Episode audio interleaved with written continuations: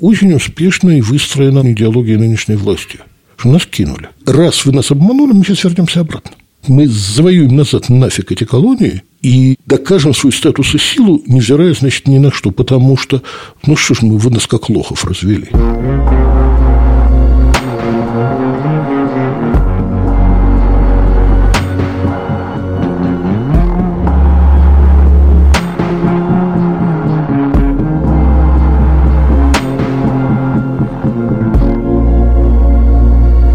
Привет! Это подкаст «Новая волна». А, подкаст о том, как мы живем после 24 февраля 2022 года. Я Саша Поливанов, и я живу в Риге. Я Илья Красильщик, и я в розыске. Мы делаем этот подкаст вместе со студией подкастов «Либо-либо», за что им огромное спасибо. Еще у нас есть телеграм-канал «Новая волна ПФУ». Мы там обсуждаем все наши выпуски довольно бурно. Приходите туда тоже. Давай э, сразу к теме, потому что у нас очень длинный выпуск. Я начну объяснять, потому что я это немножечко породил. Сейчас очень много обсуждается проблема имперскости, и э, то, что пора уже изжить у себя эту имперскость, империя должна умереть, гибель империи, все это на свете. Кстати, у нас есть дружественный подкаст – который называется «Закат империи». Это удивительные, классные, восхитительные, невероятные истории о конце 19-го, начале 20 века, которые происходили в диапазоне от Варшавы до Владивостока. Это супер классный подкаст, я являюсь его большим фанатом, и вы тоже можете его послушать, он называется «Закат империи». Да, а мы сегодня тоже поговорим про «Закат империи», и у нас тоже будет более исторический э, в некотором виде выпуск. Я пришел к этой теме к Саше и стал ее обсуждать, потому что мне хотелось написать текст по этому поводу, поводу, что как бы империя это стало совершенно неприлично, как бы раньше это так на самом деле не было, и пора с этим заканчивать. Выпуск, э, те, в принципе, текст, на котором можно получить еще один, наверное, розыск и еще пару уголовных дел, вот, но э, в процессе разговора Саша еще с моим другом, главой Арзамаса Фили Дитко, Филя осторожно относится к моим колонкам, он мне дает мудрый совет, он говорит, знаешь, может быть, по этому поводу лучше с кем-нибудь поговорить. И предложил действительно поговорить с абсолютно я не знаю, как сказать. Я, это как бы человек, взгляд которого я мало кого как уважаю. Это профессор Оксфорда Андрей Леонидович Зорин, который преподавал в РГГУ, когда мы там с Сашей учились. Правда, я не ходил на его лекции. У меня он уже, кажется, не преподавал, а у Саши еще успел. Нет, там были открытые спецкурсы. Он уже преподавал в Оксфорде и приезжал на спецкурсы. И про них можно много рассказать, но действительно у нас длинный выпуск. А Андрей Леонидович э, феноменальный ученый, которого всегда интересно послушать, а тем более на такую тему. Андрей Леонидович, здравствуйте. Здравствуйте, Илья. Добрый день. Рад вас видеть. Я не могу себе представить, честно говоря, тему сейчас сложнее. Тема называется, хочется ее как-то красиво назвать, гибель империи. На самом деле тема называется, как нам вообще э, взаимодействовать самим с некоторым имперским опытом, не имперским восприятием той реальности, в которой мы вообще-то выросли и привыкли жить, и есть ли там какие-то вещи, которые после войны поменялись. Сейчас очень часто используется слово «имперскость». Я не очень понял, откуда оно вылезло. Вообще-то, кажется, всегда это называлось империализмом. Или это разные слова и значат разные вещи. Можно пытаться объяснить, э, в чем разница между имперскостью и империализмом, но я думаю, что здесь э, выбор слова эмоциональный, более чем научный или какой-то другой, потому что просто слово империализм было расхожим советским клише. Всех обвиняли в империализме, и употребляя его, ты попадаешь мощно в советский дискурс. Вот, империализм, империалисты и так далее. И поэтому, чтобы не влезать в эту стилистическую инерцию, выбирается другое слово, которое не тащит за собой такого рода коннотации. Я думаю, что дело исключительно в этом, а не в том, что есть какая-то глубокая семантическая разница между ними. Я на самом деле понял, что читая русскоязычный Facebook, очень часто я слышу обвинения оппонентов в колониальной оптике или в имперской оптике. И это, кажется, стало таким немножко еще ругательством. Все до конца не понимают, что это значит. Но если тебе хочется как-то оппонента задеть, вот это как бы главный козырь. Выкладываем его. Да, так и есть. Слово «колониальный» это имеет очень четкое дискурсивное происхождение. Это из недавней, последних десятилетий западной общественной политической мысли, постколониальные исследования и все прочее. И слово «колониализм» оттуда, хотя оно тоже принадлежало советскому официальному языку, но пришло оно как бы с Запада. А, да, слово обвинения в имперскости также теряют смысл. Есть какой-то набор стандартных ругательств, которые, когда тебе надо обвинить противника, ты их используешь, и постепенно смысл их размывается. Патриотом иногда хвалятся – человек может сказать «я патриот», он может употребить про себя его. Никто не скажет «я фашист» или «я не либерал». Это что-то только с вызовом, с каким-то «а вот я такой». И э, слово «империалист» или «имперец» попадает в эту же зону. Но это вообще очень сложная проблема, что такое империя, что такое имперское наследие и так далее. Но я бы хотел оговориться сразу же, что мне кажется, что то, что сейчас происходит в Украине, к этой проблематике, так называемой имперской, вообще не имеет отношения. Вы знаете, в 90-е годы было такое любимое занятие у очень богатых людей с сомнительными капиталами, происхождением денег и все прочее, сейчас прямо с криминальным прошлым, они нанимали себе тех, кто ему генеалогию им писал и они оказывались дворянами, лордами, там, кем угодно. Любую, я знаю профессионалов, которые это делали, что хочешь. Хочешь французским дворянином с века 14 Людовика XIV, пожалуйста, британским лордом, ради бога, наследником Голицына, сколько хочешь, это делалось. И вот мне кажется, что квалификация всего этого как имперского – и возведение к Российской империи – это такая же фальшивая генеалогия для того, что, по сути, ну, в политическом смысле является тривиальным бандитизмом но который себя вот такими высокими историческими словами объясняет большими категориями. Да, мы имперцы, как недавно сказал Петровский в своем интервью. Конечно, это красивое слово, оно опасное, оно драматичное, вокруг него нерв.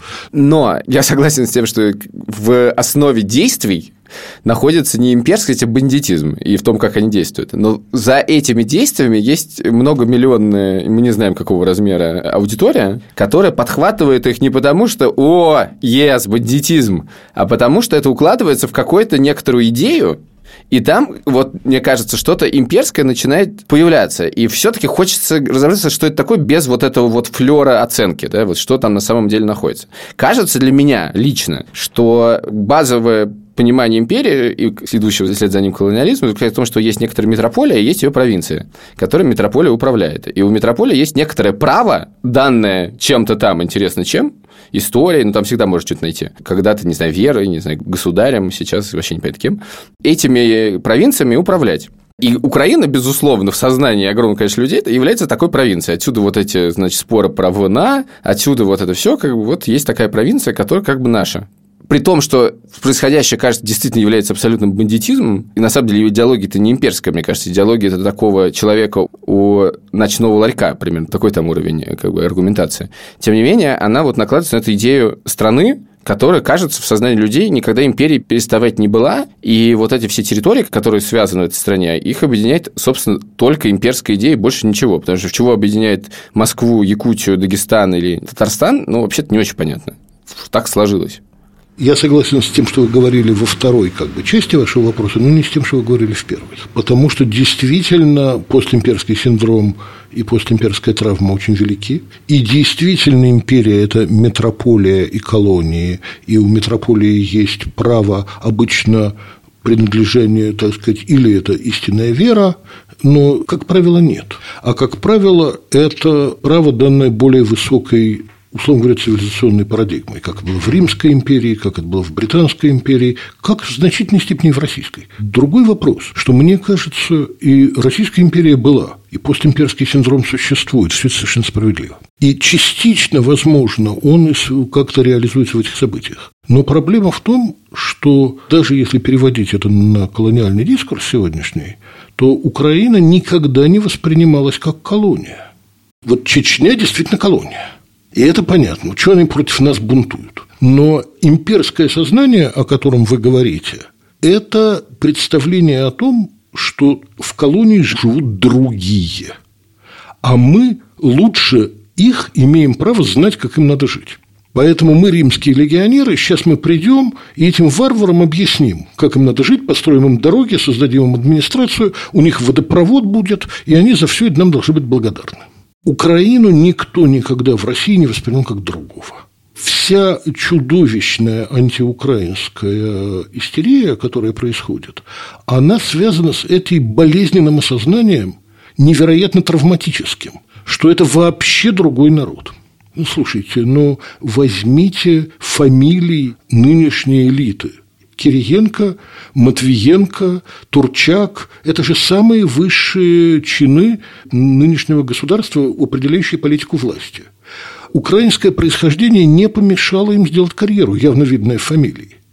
Вопрос в том, что чтобы сделать карьеру э, в метрополии самую верхнюю, тебе надо было перестать себя считать украинцем. Или даже не перестать, а просто никогда не считать себя таким. Идея в русском сознании украинцы – это какая-то странная фантазия. Давайте мы согласимся. Да бог с ними. Ну, пускай они уже что-то такое из себя болтают, раз им так хочется, но ведут себя прилично. А дальше начинается. Мы не верим, что это другие, а они почему-то думают, что они другие. Значит, они нас, во-первых, предали. Понятно, как мы с предателями поступаем. Это не просто враги. С врагами ты воюешь, а с предателями совершенно другой разговор это ревность, это обида, и это соблазн им внушили, что они другие. На самом деле они такие же, как мы, это часть нас, это часть национального тела. Поэтому я бы синдром антиукраинский нынешний не воспринимал бы как имперский, а воспринимал бы как сугубо националистический. От нас отрезали кусок нашего тела. Это не Чечня, это не Дагестан, это даже не Литва – я помню, в Литве э, я был, когда еще глубоко в советское время, какая-то чудесная бабушка, которую мы встретили в троллейбусе, узнав, что мы из России, как-то чуть не заплакала, сказала, вот вы едете домой, а мы нам так умереть здесь в Литве, и сказала, мы им все построили. То, что, значит, русские все построили литовцам, это достаточно юмористически звучало, вот, если хоть немножко знать историю, но это имперство – мы приехали в покоренную землю и им все построили. Мне казалось, что прям иллюстрация имперскости – это то, что на оккупированные территории свозят учителей из России, чтобы они преподавали правильно литературу и историю да, чтобы они научили вот этих неразумных людей, как на самом деле дела обстоят. И мне казалось, что это вот она иллюстрация имперского сознания. У нас есть правильная правда, и мы ее вам расскажем. Но вы как будто говорите, что нет, это не так. Нет, это чистый национализм, с моей точки зрения. Вы вообразили себе, что вы какие-то украинцы, нет никаких украинцев, а поскольку вы до такой степени упорствуете в своих чудовищных заблуждениях, то сейчас мы вам привезем правильных учителей, которые расскажут, что вас не существует на свете, что вы такие же русские, как и мы, только зря совершенно отказываетесь от того. Это же так хорошо быть русскими, понимаете? Имперское сознание, оно отчетливо видит колонизованного как другого. Римляне знали, что есть римляне и есть варвары. Мы их просвещаем, мы им даем права, мы их принимаем в империю, но они варвары. Ну, это очень интересно. Просто я воспринимал все-таки войну в Украине как э, некоторый ряд постимперских проблем, в которые укладывается, не знаю, Приднестровье, война с Грузией, Чечня. И вот есть еще один самый страшный, ну просто по количеству погибших людей, э, самый страшный момент – это Украина. Но вы говорите, на самом деле, что это не укладывается в общий ряд, что это отдельная история. И, в принципе, если я вас правильно понял, на самом деле в это укладывается, в частности, и реакция на эту историю, да, потому что очевидно, что мы на войну с Грузией или на Чечню реагировали совершенно не так, как на войну с Украиной. Конечно, потому что это отчетливо э, чужая земля. Как-то Виталий Аркадьевич Нешуль мне сказал, что очень просто язык показывает э, это самое. Можно сказать, Рязань – русская земля. А Чечня, русская земля, нельзя сказать. Ты понимаешь, что это завоеванная колония. Сразу ясно. И это чистое имперство. И за чеченцами, очевидно, признается право быть другими, если они, значит, правильно себя ведут и не претендуют на что-то, что не положено к колонизованному и территории. А с Украиной совершенно другая ситуация. Самое главное с этим – это доказать, что их не существует. И это отношение, оно же было и в эпоху любви к украинцам. Сейчас это ненависть, потому что они от нас отказались, а, а раньше мы их любили. Я начинаю сразу приводить примеры какие-то и убеждаюсь больше в вашей правоте, потому что тогда вот эти очень жаркие и для меня бессмысленные дискуссии о том, борщ это украинское или русское блюдо, да, становится понятно, почему они такие острые, потому что не может быть украинского никакого блюда национального. Да, конечно, невозможно отдать борщ, но борщ-то все-таки мелочь. Потому что, ну, и в лучшие годы говорили, у них там есть какой-то странный язык, вот все эти анекдоты, ну, что-то они такое говорят, странно как-то, ну ничего, ну бывает. В конце концов, у нас тоже в Вологде окают, а на юге там как-то говорят гефрикативное. Ну ничего, это бывает. Но есть вещи похуже борща, есть Киев. История отрезается тогда на несколько сотен лет. Если мы мыслим в категориях национального государства, наша история становится и идентичность – это, так сказать, установка первым каким-то актом притязания на Украину, может, не первым, но очень значимым, была установка этого гигантского монумента князю Владимиру. Ужасно интересно. То есть, на самом деле, то, что мы начинаем историю России с Киевской Руси, некотором роде в данном случае подвергается сомнению, что тебе нужно просто историю менять и позже начинать. Да-да-да, вас никаких не было. Вы знаете, у меня был интересный разговор в четвертом году после первого Майдана. Я приехал в Киев, и меня таксист вез от вокзала, прекрасно понимая, откуда я приехал, был совершенно пламенным сторонником Ющенко – и он мне говорит, я вообще, говорит он, не очень понимаю, почему вы называете себя русскими. Мы здесь русские. А вы кто? Вы какие-то может, татары, может, финны, я не знаю, кто вы такие. Мы здесь русские, мы в Киеве живем. Вот. А вы какие-то люди откуда-то приехали. И сейчас, конечно, никакой человек с сильной украинской идентичностью так уже не скажет. Слово «русский» переапроприировано и переопределено. Тем не менее, логика была вот такой – и идея, что Украина – это особенный другой народ, это покушение на центр идентичности, на важнейшую ее часть. И это не отваливающийся кусок империи. Если сравнивать с Британией, то, конечно, это не Индия. Это Шотландия. Это Шотландия, конечно. Ну, то есть, картинка получается следующая, что империя действительно есть, колонии действительно существуют. Войны в колониях тоже периодически происходят. Но есть то, что является метрополией. И Москва, безусловно, поскольку Россия империя, а Украина, очевидно, не империя, то Россия воспринимает Москву как центр метрополии, русские земли как центр метрополии. И предательство заключается в том, что вот эти вот какие-то там украинцы пытаются метрополию расколоть, что является угрозой, на самом деле, для всей империи. Именно. Как и Беларусь. Это часть метрополии. Она воспринимается как часть метрополии. И бывшая империя, разумеется, или еще существующая себя, она может пережить утрату колонии. Хотя там Екатерина II сказала, что вот английский король потерял 13 территорий, 13 провинций, он сказал, имею в виду американские штаты. Я бы застрелилась, если потеряла одну. Тем не менее, история Америки указывает на то, что колонию можно потерять. Империя может продолжать существовать, потеряв ту или иную колонию. А здесь э, в сознании значительной части населения происходит, вы очень точно сейчас это раскол метрополии. Что означает ее конец? той метрополии в большой империи, той государственности, того национального тела, к которому значительная часть населения себя ощущает причастным, наступает конец. В этом смысле, понимаете, ругаются слово «имперскость», а я бы сказал, что дело обстоит гораздо хуже. Если бы еще это была бы имперскость, это бы еще ничего. Это, на самом деле, очень многое объясняет. Слова про величайшую геополитическую катастрофу, что она, конечно, заключается не в том, что отвалились Кавказская республика или Средняя Азия, или страны Балтии, да, или Молдова, а в том, что отвалились Украина и Беларусь. И точно так же объясняет вот эту, казалось бы, абсолютно нездоровую фиксацию на событиях в Украине, потому что вот это вся отъезжание Украины фактически ставит под угрозу существования самой империи. С другой стороны, если Москва – это центр метрополия, то в это дает право, собственно, Украине отъезжать не давать, потому что мы все вместе, мы тут поделили по-братски, нам чуть побольше сил. По-братски же так и делят. Это же из буквы, да, значит, по-братски, да. Вот мы так и по-братски поделили. Как в Украине шутят, господи, слава богу, у нас всего лишь два брата. Да, ну, был еще 60, анекдот 68 -го года, когда у Чеха спрашивают, вы с русскими друзья или братья? То он говорит, братья, конечно. Ему говорят, а почему? Он говорит, потому что друзей выбирают. Вот. Да. Или там будем делить по-братски, лучше поровну и так далее. Да-да-да. Я хочу вернуться к одному моменту про если Киев – это не русская земля, то у нас надо историю немножко подвинуть. И мне хочется спросить, а почему нас так это волнует? Почему вдруг мы вот сейчас, в 2022 году, нас волнует начинать историю Руси, э, историю русского с 9 века или там с 12 с 13 Я просто разговаривал как раз тоже относительно недавно со шведами, и они говорят, это не может интересовать политиков, а политиков интересует только современное состояние. Политик должен делать так, чтобы его избирателям жилось лучше. От того, что вы спорите про исторически интересные какие-то вещи, мне сейчас лучше жить не станет. Почему это вдруг становится фактом политики?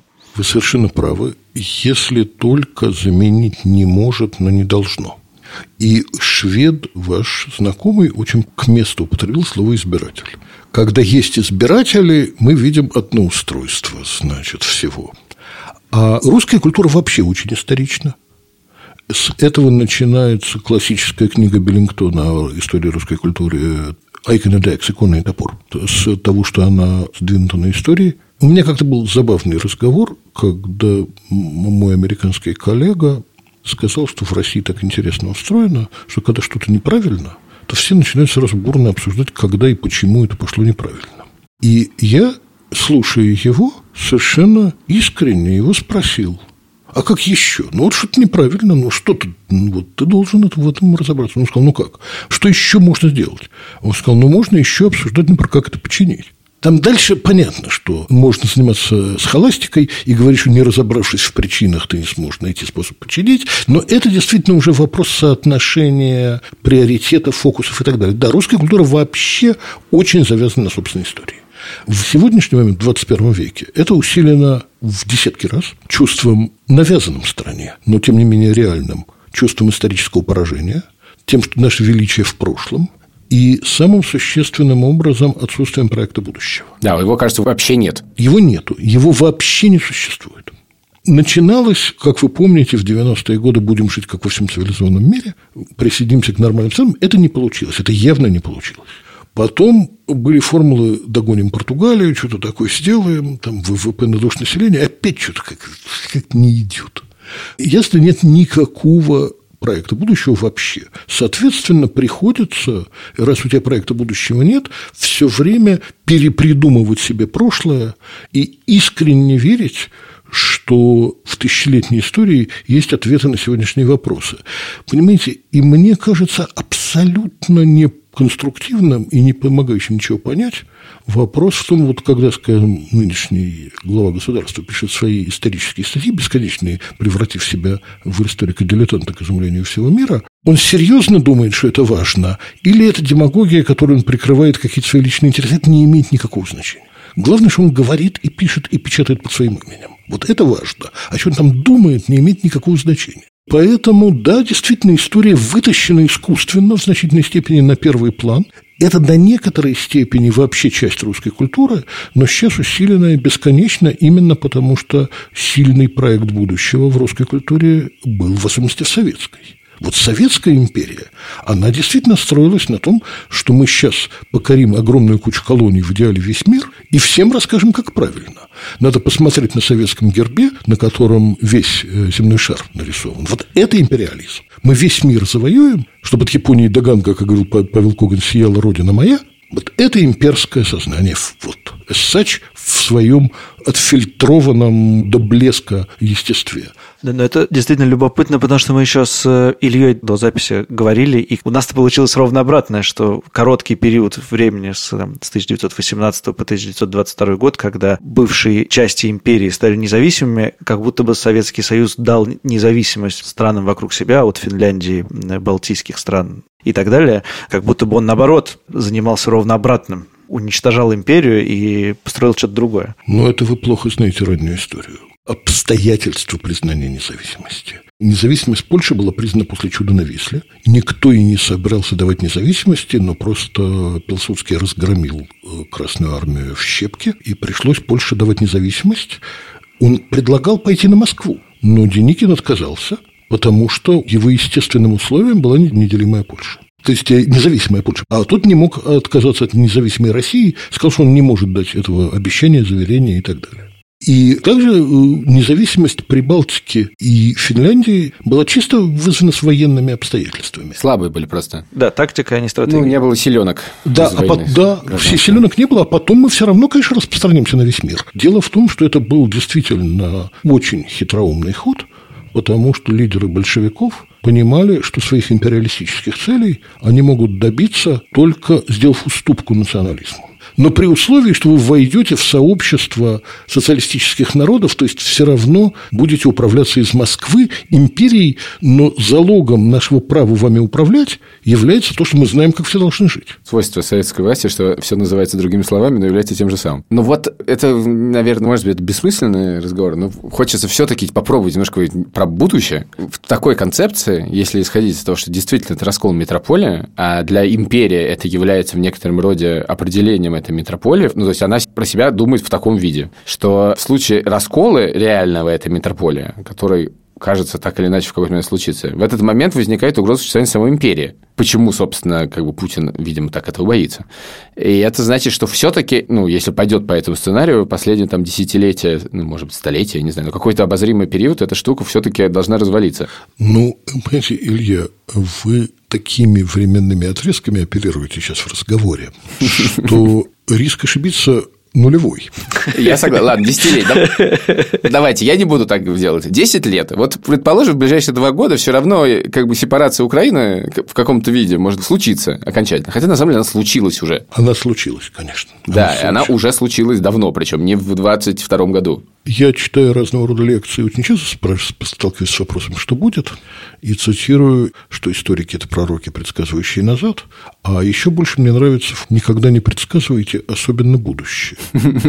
И это очень такая разумная установка, поэтому я с осторожностью, моя дисциплинарная идентичность удерживает этот разговор о том, что будет. Но да, конечно, процесс отделения Украины необратим. И в этом отношении сегодняшняя ненависть чудовищная к украинцам и украинскому – это некоторый факт признания того, что они другие. Это форма признания. Наконец дошло.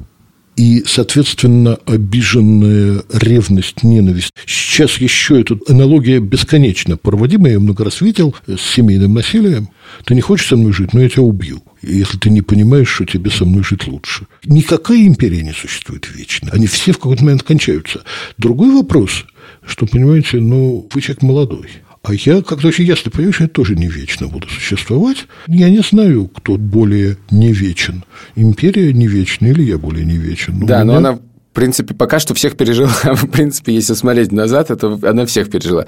Все-таки просто если исходить из того, что она не вечная, она в конце концов развалится. Э, и, возможно, мне, честно кажется, и слава богу, то, к сожалению, процесс очень кровавый. Но вообще-то такие же случаи бывали. Я вот тут сейчас залезаю на ситуацию, в которой я совершенно не разбираюсь, поэтому спросите, если это абсолютно пример мимо. Но вот была шведская, ну, как бы, может, не империя, но как претендовала на это, да. Сейчас есть Норвегия, не знаю, Швеция и Финляндия в прекрасных отношениях друг с другом, потому что у них есть одна базовая социальная идея. Если совсем просто, это три демократические страны, где избиратели решают, что будет со странами. Никак не отрицая все, что мы обсудили, есть еще важная вещь, и почему, например, мы в этой войне себя ассоциируем гораздо больше со страной, против которой наша страна воюет, да, с украинской страной. Есть такая вещь, как демократия. И в некотором роде украинцы, единственные из этих трех стран, которые мы вот разделилась, вот эта метрополия Беларусь, Украина, Россия, единственные выбрали путь не авторитарный, а демократический. Моя гипотеза, она может быть сто раз неверная, но мне кажется, что это просто важная часть рассуждения, что если бы вот эти три территории выбрали демократический путь развития все три, или наоборот выбрали авторитарный путь развития все три,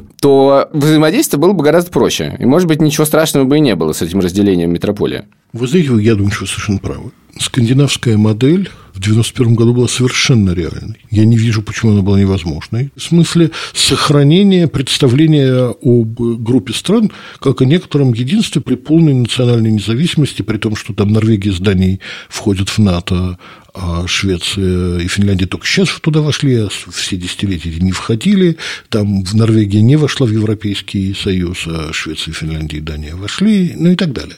Вот. Но, тем не менее, было чувство значит, единства и всего прочего. Да, разумеется. И вопрос разности политического устройства очень важен, конечно, здесь и выбора. И в этом смысле, конечно, в Украине совсем другая политическая мифология с самого начала, чем в России. Вообще совсем-совсем-совсем другая. Э, мифология России – это мифология там, настоящего и не настоящего царя, и а мифология Украины – это военная демократия – казачество и так далее. Ну, понятно, все-таки Украина и Белоруссия были исторически под огромным влиянием Речи Посполитой, частью территории и всего прочего. Кроме вот этих акторов восточнославянских государств, есть же еще один важнейший актор на сцене в мифологии. это Запад. Или то, что раньше называлось Европой. Украина же не просто нас бросила, если продолжать семейную методов, она ушла к другому. Если мы вспомним, с чего начались события 2014 года, они начались с того, что Янукович сначала подписал соглашение с Евросоюзом, и это в чистом виде ну, зачем ты к нему уходишь? Я тебе дам очень много денег. Смотри, какой я богатый. Ему залепили 15 миллиардов долларов, и он согласился не уходить. И тут начался бунт, его скинули и так далее, после чего начались известные события э, и Крым, и Донбасс. Это реакция на попытку уйти к другому. И это сейчас очень активно артикулируется. Европейский путь, НАТО. Видимо, удалось успешно убедить себя лидером России, что вступление Украины в НАТО было бы военной угрозой. Но дело не в этом. А дело в том, что они, заразы, нас предали. Они ушли к другим. Они себе вообразили, что они, значит, европейцы, Северная Америка их соблазнила и так далее. Они бросили нас, предпочли нам тех, кто богаче, красивей и так далее. Ну, ничего, мы им покажем, они у нас получится это. Ну, тут есть, мне кажется, еще важная вещь, что вообще-то пока мы не читали этот Запад другим, то и проблемы не было. То есть, вообще-то было некоторое количество времени, когда мы считали, что мы вообще-то тоже идем к другим, и все нормально. Это был очень короткий Он период. очень короткий, но был совсем недавно, с одной стороны. С другой стороны, вообще-то до советской истории, в принципе, тоже этот Запад немножко, ну, там были понятно, что разные взаимодействия, но он вообще-то все-таки по-другому воспринимался. И в этом смысле мы, не имея никакого образа будущего, ушли от этого Запада, потому что это какая-то там демократия. Тут очень важная вещь все-таки история удержания личной власти. Поэтому, поскольку ты не можешь удерживать личную власть в западной модели, ты от нее уходишь, а куда уходишь, чувствуешь, что у тебя нет образа будущего. Конечно, в империю зла. А кто хочет быть вместе с империей зла? Никто не хочет. Они начинают уходить к другому. То есть, это сами виноваты во всем. Я вот к чему веду. Все сами придумали. Никто не заставлял. Ну, я бы только не сказал, что речь идет о личной власти, я бы сказал, что она идет о групповой власти. Ну да, да, согласен, конечно, да. Но, в принципе, конечно, вы правы. Но здесь есть несколько важных нюансов, что, во-первых, вы употребляете слово «мы», не считали Запад чем-то. Кто эти «мы»? Слово «мы» надо деконструировать.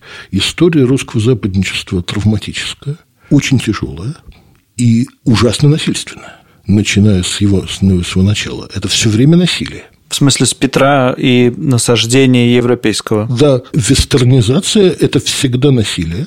И в этом смысле катастрофа 90-х годов, то, к чему они пришли в результате, она связана с тем, что возник синдром обманутых ожиданий. Очень большая часть населения ощущали, что то, что происходит, это контракт, обязывающий обе стороны. Мы отпускаем большую часть колоний, мы отказываемся от статуса своего, второй страны в мире и так далее, но нас за это куда-то берут. Куда не было очень определено. Не то, что обязательно в НАТО или в ЕС, но куда-то нас берут. Мы будем жить как в цивилизованный мир. И дальше реакция на это была такой. И именно на этой реакции очень успешно и выстроена идеология нынешней власти. Что нас кинули. Мы-то свою часть контракта выполнили, а нас не взяли. Мы добросовестно абсолютно сделали все, что обязались, а нас обманули. И раз вы нас обманули, мы сейчас вернемся обратно. Мы завоюем назад нафиг эти колонии и докажем свой статус и силу, невзирая, значит, ни на что, потому что, ну что ж мы, вы нас как лохов развели. Так не по-пацански так не делают. Надо отвечать за базар. Вы нам сказали, вот мы вам то-то, а мы вас возьмем. И не взяли. Причем не очень понятно, куда они взяли это, правда. Это всегда не ясно. Вот, ну куда-то не взяли. Вот вроде уже и пригласили в J7 сначала, потом частично исключили, но не до конца. Это обида брошенности. Это нас раскололи, у нас отняли нашу лучшую часть Киева. То есть, ладно, у нас отняли колонии, ладно, они забрали себе Восточную Германию, за которую мы там кровь проливали в 1945 году, Польшу и Чехию. Черт с ними, уже отдали. Но еще Украину хотят забрать. Ну, вообще. Андрей Леонидович, а вы вот сказали про то, что в основе современной идеологии руководства страны лежит то-то и то-то. А мне казалось, что никакой идеологии нету в том смысле, что они очень ситуативно всегда поступают. И нету вот какого-то у них в сознании набора правил, исходя из которых мы всегда поступаем. Что такое идеология сейчас российского государства? Никто ее как бы не скажет. Если собрать путинские какие-нибудь... Все, что он говорил, то он говорил и нашим, и вашим, и левым, и правым. И там можно найти все и под любую базу это подогнать. Тут вопрос, что понимать под идеологией. У меня была книжка про идеологию, и что идея понимания ее как системы представления артикулированных взглядов и так далее, оно плохо работает. идеология – это метафора. Это образы, которые роятся в нашей голове, очень часто конфликтные, очень часто плохо друг с другом сочетающиеся. Это тот набор символов, который для тебя маркирует пространство вокруг себя. То есть дает тебе идентичность. Человек обращается к идеологическим текстам не потому, что ему нужно, чтобы ему какую-нибудь науку подвели под это, а ему нужно аргументы, объясняющие ему, почему он так чувствует. Смысл идеологии, что она тебе объясняет твои собственные эмоции. И ты находишь в ней овнешненные, гипостазированные, саргументированные твои собственные переживания. Так появляется идеология. И в этом смысле идеология у нынешнего российского руководства, конечно, есть. И она изложена, она изложена в статьях Путина, она в речах и выступлениях, ее мы, мы легко можем считать из огромного количества высказываний публичного дискурса. Это страшная обида и травма поражения в холодной войне – которое в синхронном времени не воспринималось как поражение, а воспринималось как освобождение от коммунистического диктатуры, но которое было переописано как поражение. И почему мы проиграли? Потому что нас обманул проклятый Запад с помощью измены. Они внедрили изменников. И это и есть основа той идеологической модели, на которой все основано сейчас. В чем она заключается, эта идеология? Ее можно как-то обозвать? Я бы ее назвал бы квазитрадиционалистской, с пониманием того, что те традиции, которые конструируются и на которые надо ориентироваться, никогда не существовали. Угу. Потому что они все новые. Они все новые. Я только вчера узнал, что было проведено исследование, откуда взялось словосочетание «традиционные ценности» кто его первый ввел в официальный дискурс и когда. Слова «традиционные ценности» принадлежат Рейгану. Они вошли в разговор через журнал «Огонек» самый перестроечный журнал 80-х Ой, годов, интересно. который цитировал Рейгана. Это казус, но в принципе вся сегодняшняя идеология, те матрицы, которые даны, это в основном американские правые, радикально правые, даже не трамповского типа, а еще правее. Ага. QAnon. Да, именно. Вот Бьюкинен, Пат Робинсон и так далее, переведенные на русскую специфику Дугиным и э, с ним связанные с компанией, но это подхвачено, понимаете, например, ну, я не знаю, почему все последние годы, уже давно, такое сумасшествие совершенно, просто какая-то болезнь вокруг гомофобии. Что такое? Которая изображается как какая-то немыслимая традиционная ценность наша, родная, в то время как, ну, хорошо известно, что куча западных путешественников, приезжавших из Европы, это 16-17 век и дальше, неприятно изумлялись в диапазоне от удивления до возмущения русской традиционной терпимостью. Они не понимали, как эти ужасные русские варвары могут так легко к этому относиться и спокойно западным людям, считавшимся цивилизованными, это было непонятно, потому что это было для них варварство, какая-то дикость. Естественно, как всегда, вы говорили о там, шутках каких-то и так далее, естественно, смеялись. Все это было. Но, тем не менее, никакой идеи травли и преследования никогда не было. В какой-то мере это начинается только при Николае Первом. Ничего нет традиционного абсолютно в этом и Но главным образом пафосно это становится в самое последнее время, потому что все эти традиционные ценности, они взяты э, отчасти у американских, отчасти у европейских правых. Это все рецепция радикально правой американской европейской мысли на российскую почву. Через кого? Через Дугина? Я думаю, что Путин это не читал все. Дугина не читал, но Ильина читал. У Ильина есть поразительная статья. О фашизме которая? Да-да. 48-го, да. да, да, да. 48-го, да. Ага. Вот где он пишет, что было хорошего и что было плохого э, в э, Гитлере. И в фашизме, да. И в фашизме как таковом, что, что мы должны взять на вооружение и дальше развивать, а от чего мы должны отказаться, что привело это к такому страшному поражению. То есть итоги войны вот его навели на то, что там были, да, были ужасные ошибки. Кстати, интересным образом он, конечно, среди ошибок называет антисемитизм и Холокост. Этого не надо было делать. Но, в принципе, это была хорошая идея, значит, национального возрождения. Так что нет, Ильин значимый автор. Но через кого пришло, кто-то это доартикулирует люди, которые придумывают идеологические модели, никто из них, ни Кант, ни Декарт и так далее, заниматься их идеями неинтересно, у них нет интересных идей. А интересно и важно в этом, какие чувства это вызывает. Почему эти, эти символы для людей значимы? как реагируют люди, которые не способны были бы сами эти вещи идеологически проартикулировать, да которым в сущности все равно – когда ты начинаешь об этом спрашивать, он тебе выбрасывает какие-то непонятные клише. А, Андрей Леонидович, все-таки, учитывая, что мы еще, еще эту статью Ильина упомянули, мне кажется, что вы не хотите это так называть, но столько уже называть. Почему вы не, не называете существующее сейчас, не знаю, фашизмом, не фашизмом, откорректированным фашизмом. Почему это не фашизм? Или это фашизм? Я не называю это фашизмом. Это очень похоже, это имеет очень много элементов, но потому что, во-первых, тоже слово фашизм используется как ругательство.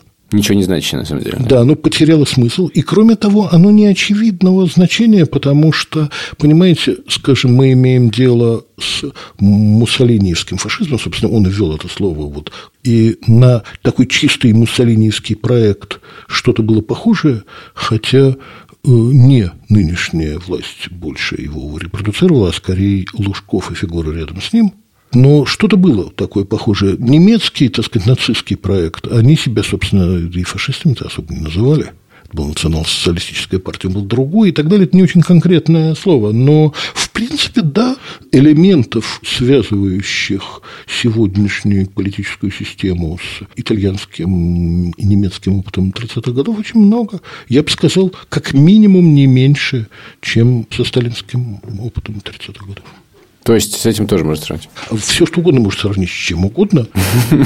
Но здесь есть основания для сравнения. Но я думаю, что сталинский режим совершенно не поощрял негосударственное насилие. Он был абсолютно невозможно. Никто не мог осуществлять насилие от имени государства в сталинской России. А немецкие и итальянские модели тоталитаризма очень активно к этому прибегали, как мы знаем. Другая важная часть, что в сталинской системе мы узнавали, что тот или иной человек является врагом после того, как он подвергался репрессиям. А до этого он был честным советским человеком. Как только выяснялось, что ты враг, соответствующие органы тебя заметали. Практика расклеивания желтых звезд в сталинском режиме не практиковалась.